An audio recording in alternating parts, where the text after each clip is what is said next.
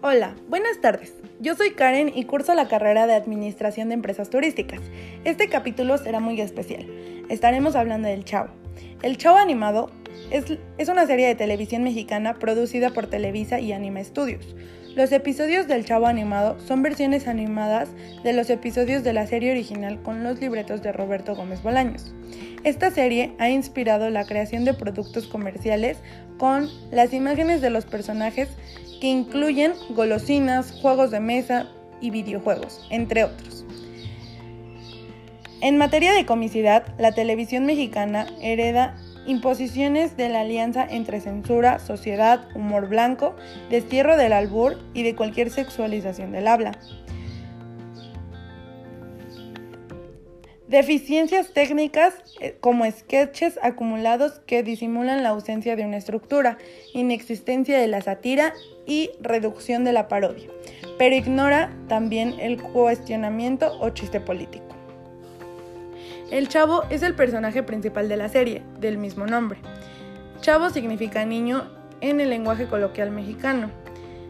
Es un niño huérfano de 8 años de edad de personalidad inocente. El chavo fue abandonado por su madre a temprana edad, en una guardería. Posterior a eso fue llevado a un orfanato donde era maltratado por la encargada principal. El chavo pasa la mayor parte de tiempo en la vecindad, ya sea jugando con la chilindrina, Kiko, ñoño y la popis. También es común que se encuentre en el barril, que es lugar que llama su rincón especial, donde, donde se esconde para llorar o pensar. Es considerado para entretener a los niños. Son muchas las generaciones que han crecido con las, las valiosas enseñanzas del Chavo del Ocho. Es por eso que su lenguaje es completamente ético. El valor de la amistad, la imaginación y el verdadero significado de, una familia son solo algunas de las cosas que pudimos aprender de los momentos más memorables del, inolvidable personaje de Chespirito. Aquí te presentaré algunas lecciones que nunca olvidaremos del chavo. Número 1.